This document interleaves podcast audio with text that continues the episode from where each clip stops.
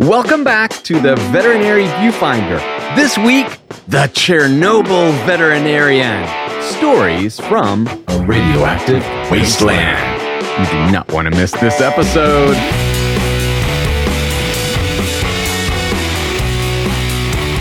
Welcome back to the Veterinary Viewfinder, a podcast that tackles the toughest topics in veterinary medicine. And this week, we're going to expose you to a radioactive topic that maybe you never even thought about. We have got the story of the Chernobyl vet. But before we get into all of that, I am your host, as always, Dr. Ernie Ward. I'm Dr. Cindy Horton.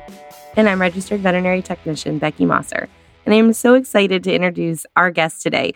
This is a veterinarian who happens to share a, as a colleague with me um, time on the uh, ASPCA field investigation response team. And through this, I uh, saw her initiative with Chernobyl and thought this is someone I have got to talk to. So, Dr. Jennifer Betts, thank you so much for being here today. Thank you, Becky. It's my pleasure.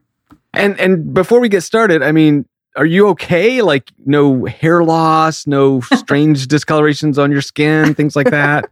no, not at all. It's actually uh, very safe. I'm uh, wear two different dosimeters when I'm there uh, monitoring my my my activity, um, and I'm not really crawling around in the really higher higher radiation activity areas. So. Well, for those of you, if you're not familiar, back in 1986, a nuclear power plant in Russia, in Chernobyl, went into a meltdown. All right. And it exposed lots of Europe and, of course, Russia to radiation. It caused a worldwide, you know, really, it was huge news. I can remember this sitting in class in college and our professors kind of going, it's the end of the world as we know it. and, uh, and it was really scary. And that land is condemned for what, 24,000 years, Dr. Betts? Something like that? Yeah, pretty much. wow. Now, explain to me exactly what is a veterinarian doing in Chernobyl? Well, uh, basically, uh, when this occurred, uh, the people that lived in the area, the worker town, uh, right associated with the power plant and, and, and with a 30 kilometer exclusion zone, they were all asked to leave. And they uh, were not told, they were told they would be coming back in just three days. So they were told to right. leave everything. Um, and unfortunately, that did not happen. So the animals were left there their pets their cats their dogs. Uh, the government had went in and tried to to cull them all and exterminate them but of course a lot of them ran off into the woods and, and, lived. So for the past 30 plus years they've been replicating and surviving uh, basically as feral animals. Um, so what we have done is is gone into this area to try to help control the population. We we haven't pulled them out of that region um, because the government would not allow us for several years uh, but we thought we could uh, manage them and at least provide a little bit of a better life by spaying, neutering, vaccinating, um, and providing exams and parasite control, etc., uh, for the animals that, that, that we can come in contact with. Well, Dr. Betts, I mean, the first question I have to ask is how the heck do you even hear about this?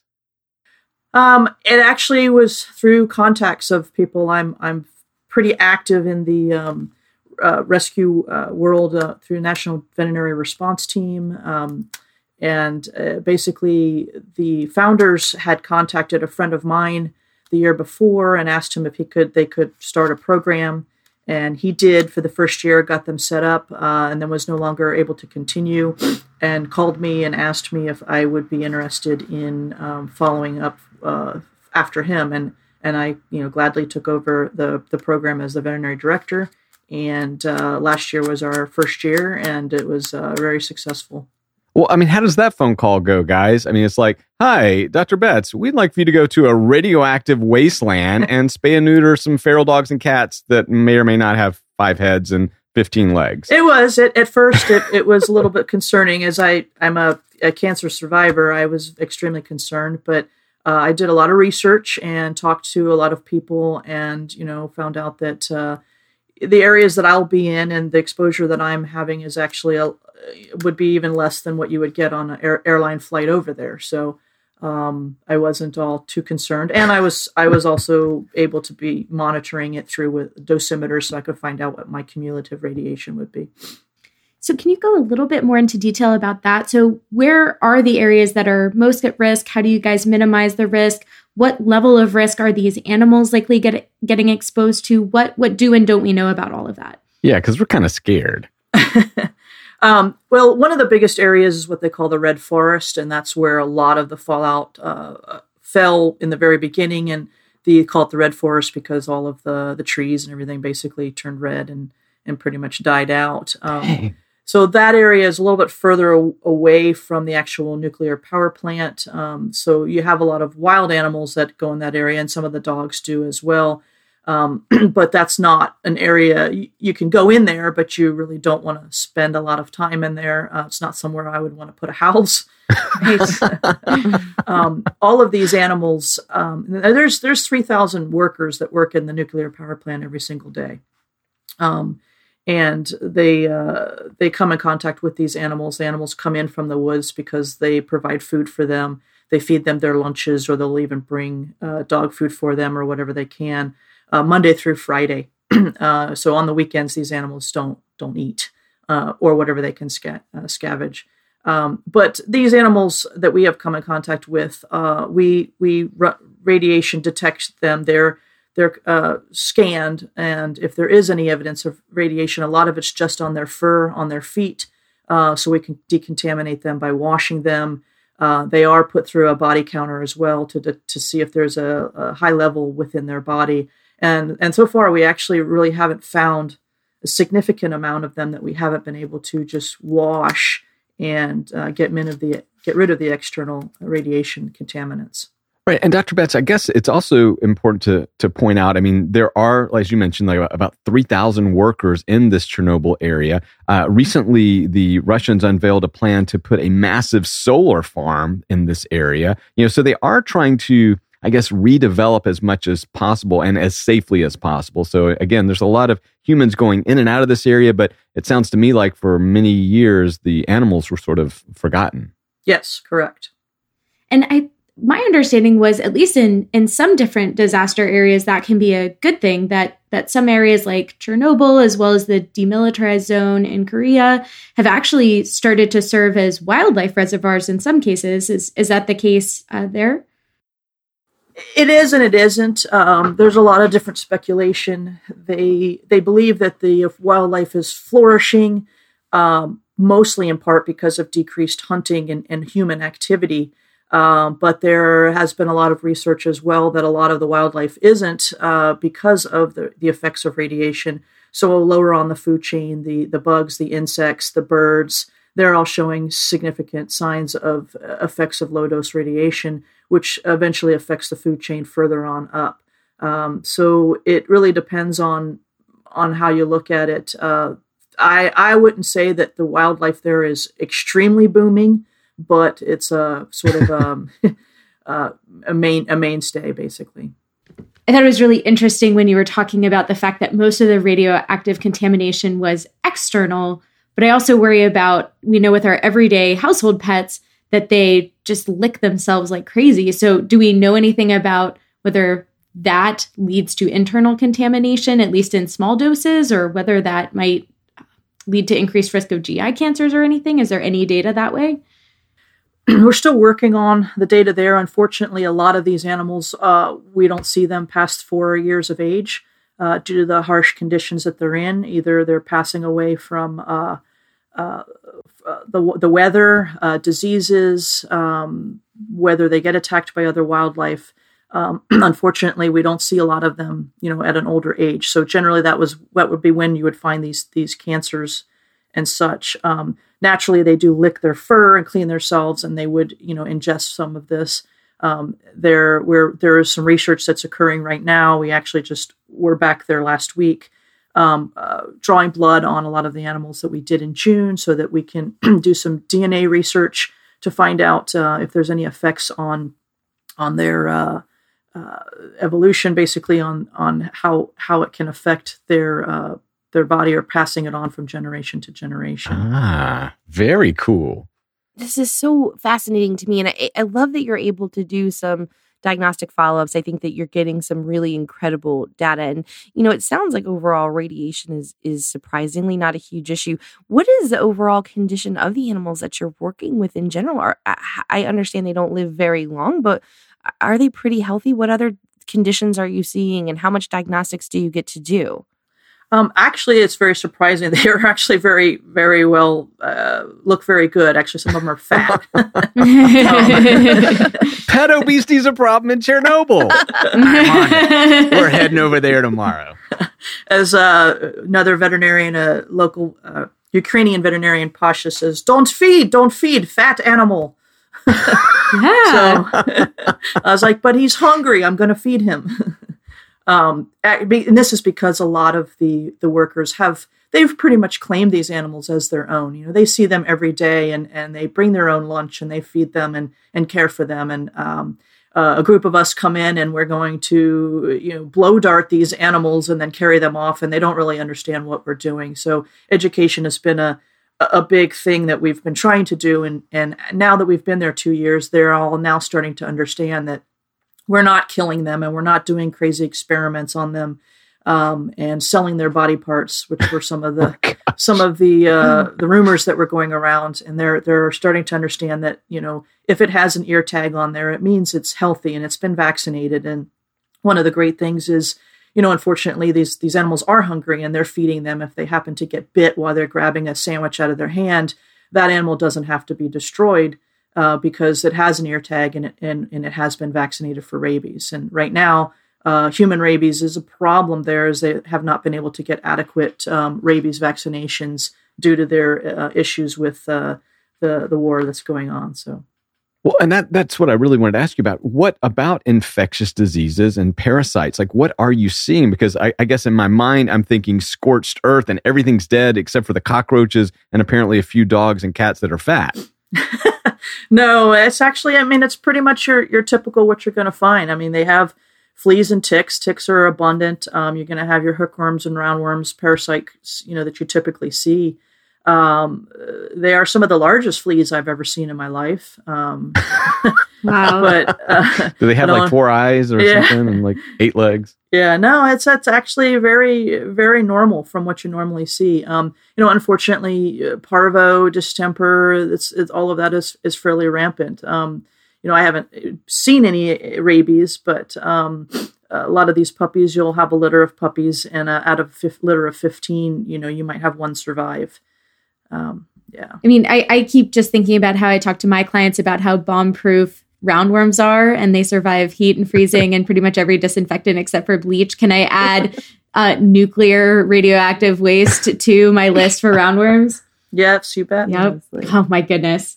I tell you, Dr. Betts, I mean, this this is fascinating. My mind is blown. I'm sure that our listeners are probably having the same reaction like, what the heck? Chernobyl vet. This is insane. But you know, it, it, I really do want to bring it back to to the animal welfare issue because I mean, these are the types of areas where, quite frankly, I hadn't given it a thought. You know, it's like to me, Chernobyl was something that I learned about in college. It was this horrible catastrophe. And then you just sort of assume that people put a big fence around it and that was that. But in a lot of these areas where we have contaminated, whether it's with chemicals or in this case, radiation or whatnot, I mean, often the animals are really left on their own and that can lead to suffering.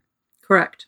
So what what are you seeing as far as like the welfare issues? I mean, we talked about you know not eating adequately and parasites and infectious diseases, but you know are, are I mean are, are, these animals suffering in the wintertime? I would say yes. Um, they're very cold. They're outside. They're you know not taken in from the environment. Um, their human interaction is very limited to uh, you have food. I'm going to grab it and run away.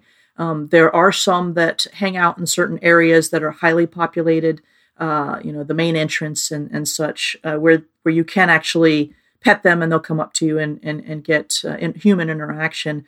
But the human inter- interaction or that bond there is is completely gone. Um, you know, it's uh, with the exception of food. You know, they're eating whatever they can, so you know their bodies have adjusted to that. But but uh,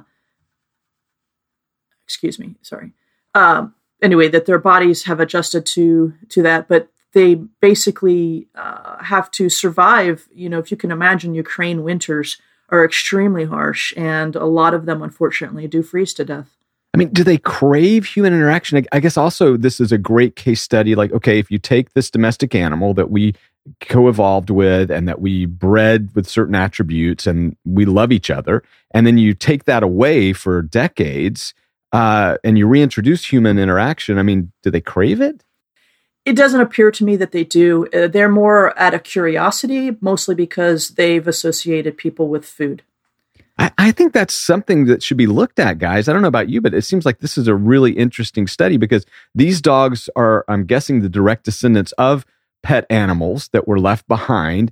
And so they've got the genetic attributes, but yet maybe behaviorally it's a lot more learned. This is fascinating. Correct. And Yes. and Dr. Betts, I'm curious because I know, I mean, globally, a lot of us treat pets differently, and I, I'm always fascinated, though, Dr. Ward, whenever you uh, share your adventures from around the world, that we know absolutely that there are people who, you know, love their pets. Their pets are as much a part of their family as anywhere else. But um, we also know that there are still a lot of folks where the dog lives outside. The dog is just a dog. Um, do you have a feeling for how pets are kind of typically treated in the Ukraine, or kind of what that percentage is there? It's it's more that you'd find in in other countries. Uh, you know, that they don't typically view the pet as one that's going to come sleep in your bed, um, like we do here. Um, that you know they they do have an affinity for them and they do like them and they do care for them and, and love them. Uh, it's just in a different way. You know, they will still most likely be outdoors. They might come in for a little bit of time, um, maybe when it's cold. But um, I haven't really had the opportunity to interact with the local people in their homes because I just deal with them when they're at work and in that environment. So I, I can't really specifically say how they are, but it, just from from what I've experienced, it's a little bit uh, less as far as the human animal bond in that they don't you know bring them in their homes and sleep in their beds with them. Right. And and I have very limited exposure to Russia. I've only been to Moscow where I was very impressed and the bond was very evident and similar to what we would associate in the US or Western Europe. But obviously we're in a very different setting. What about the veterinary professionals there? Like how I mean, are are they adequately trained and do they have adequate resources and equipment to to sort of help in this situation? They they really don't. Um, I mean, as far as their schooling, it's the, the veterinarians that I've come in contact with. Uh, you know, a lot of them have their training in large animal and Right, have right. whatever they've done in small animal is what they have learned on their own or you know through continuing education. Uh, the problem is is access to to certain drugs and and, and products. Um, one of the things, ketamine, is illegal to have in, in the Ukraine. Um, so that makes it difficult. It made it difficult for me uh, doing my uh, anesthetic protocols and such. Um, especially when you're blow darting a lot of these animals, you need something that's quick acting, and and, and ketamine can't can't usually be used. Um, so uh, access to certain products and and such and equipment is is a lot more difficult. They were they were very impressed with. Uh, I brought an anesthetic machine and pulse oximeters, and I tried to provide the best medical care possible in the situation that we were in.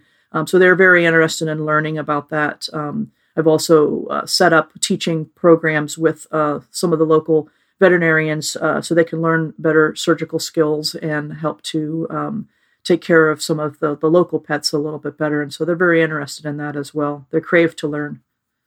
So that that makes me wonder. uh, You know what you guys are doing there is so amazing, um, and it's so incredible for these animals. Is there any other veterinary care or follow up being provided outside of when your organization is over there? Are there veterinarians who are kind of following up with those dogs or watching for acute situations? We do have uh, one veterinarian that uh, we've worked with exclusively. She lives in Kiev, and um, when we had some issues with a litter of puppies that we uh, kept, uh, they they were sick. She was able to come down and and through my guidance over the phone and with her interaction, we were able to you know provide some fluids and such for the puppies. Um, I've gone back just a couple months later uh, to re-examine some of these animals. We captured about 30 of them. Uh, that was uh, twofold. It was to change out their dosimeters for a separate research uh, project that's occurring uh, through the University of South Carolina.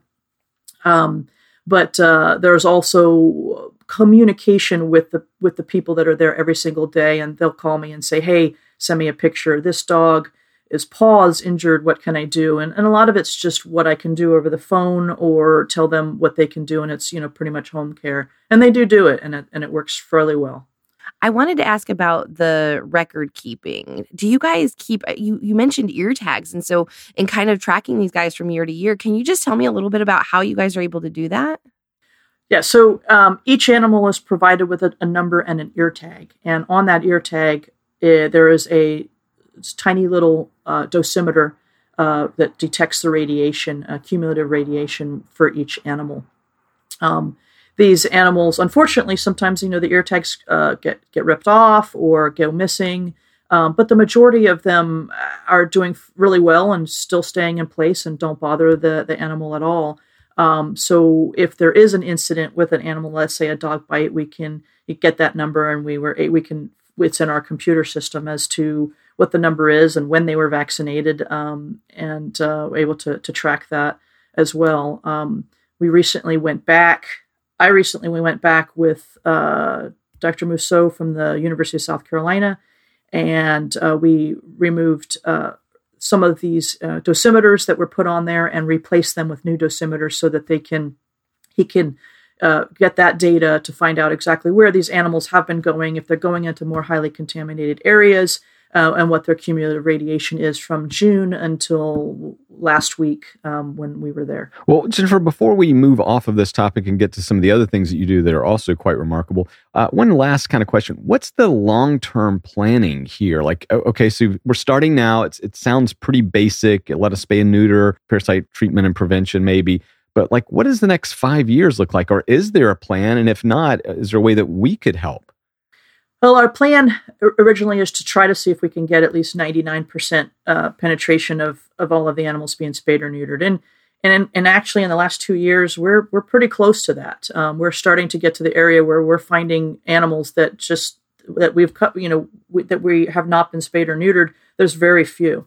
Um, so this last year, um, or this year in June coming up, uh, I, I would expect we're going to see a lot less animals. We do bring them all back in. They're all re-examined. They're all revaccinated and um, uh, uh, parasite control and cetera. So our plan forward is more just a population control to try to provide them the best lives that they can, uh, considering the conditions, because we're not pulling any of the adult animals out. Um, we have been successful in allowing the government has allowed us to remove any animal less than a year of age and provide them with adoption. And we have just recently successfully adopted. Uh, so the first were 13, and then the second group was eight puppies, and they have all been uh, transferred to the United States, and they're all in homes at this point. Um, and hopefully, we'll be able to continue and follow up with them. So we'll have some information for five, six, ten years down the road if we do start seeing certain uh, cancers and such. And I guess finally, before we get off of this, uh, who's paying for this? This is all donated. This is all. Um, this is an organization called the Clean Futures Fund, and it's all um, through donations uh, and fundraising. And um, you know, it's extremely expensive to to bring bring people over in that area. Now, a lot of the all of the volunteers are self funded, as far as their uh, their plane ticket. Um, they are provided two meals a day while we're working, and housing is provided, and that's all provided through our fundraising that we've we've been able to uh, to bring money. But you know, you can imagine 50 people uh, for a month time in the, in the Ukraine, food and housing and transportation back and forth can can be quite costly. Well, and that's a little disappointing to hear because I, I, guess what you're really saying is the Russian government still hasn't accepted responsibility, at least not in a financial sense, to clean up this disaster.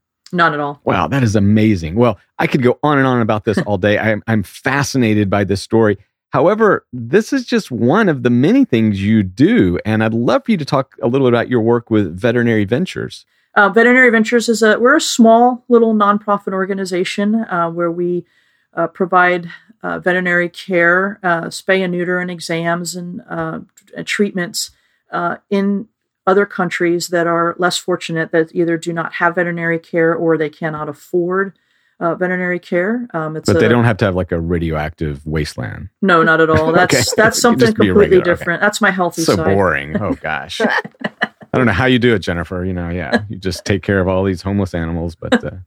uh, um, it's it's it's extremely rewarding when you go to an area and and you know the the people come from all over and you know they they are they don't want to see their and they love their animal and they don't want to see them having puppy after puppy and they come to you and they've got five dogs because they couldn't bear to get rid of the puppies and they're very very grateful that you're able to take care of that or they've had this this wound on this dog for for weeks and they've been trying and trying to take care of it and and and you can do that or the mange uh, issues the demodicosis uh, being able to provide you know Bravecto and, and other products that they can't get or can't afford. And within three weeks you know they're sending me pictures uh, over facebook and whatever of how how great their dog looks and how happy they are. So it's it's a really rewarding thing that you can go in and, and um, help help these people. Um, you know veterinary medicine has been very fortunate uh, for me in my life and a lot of other people.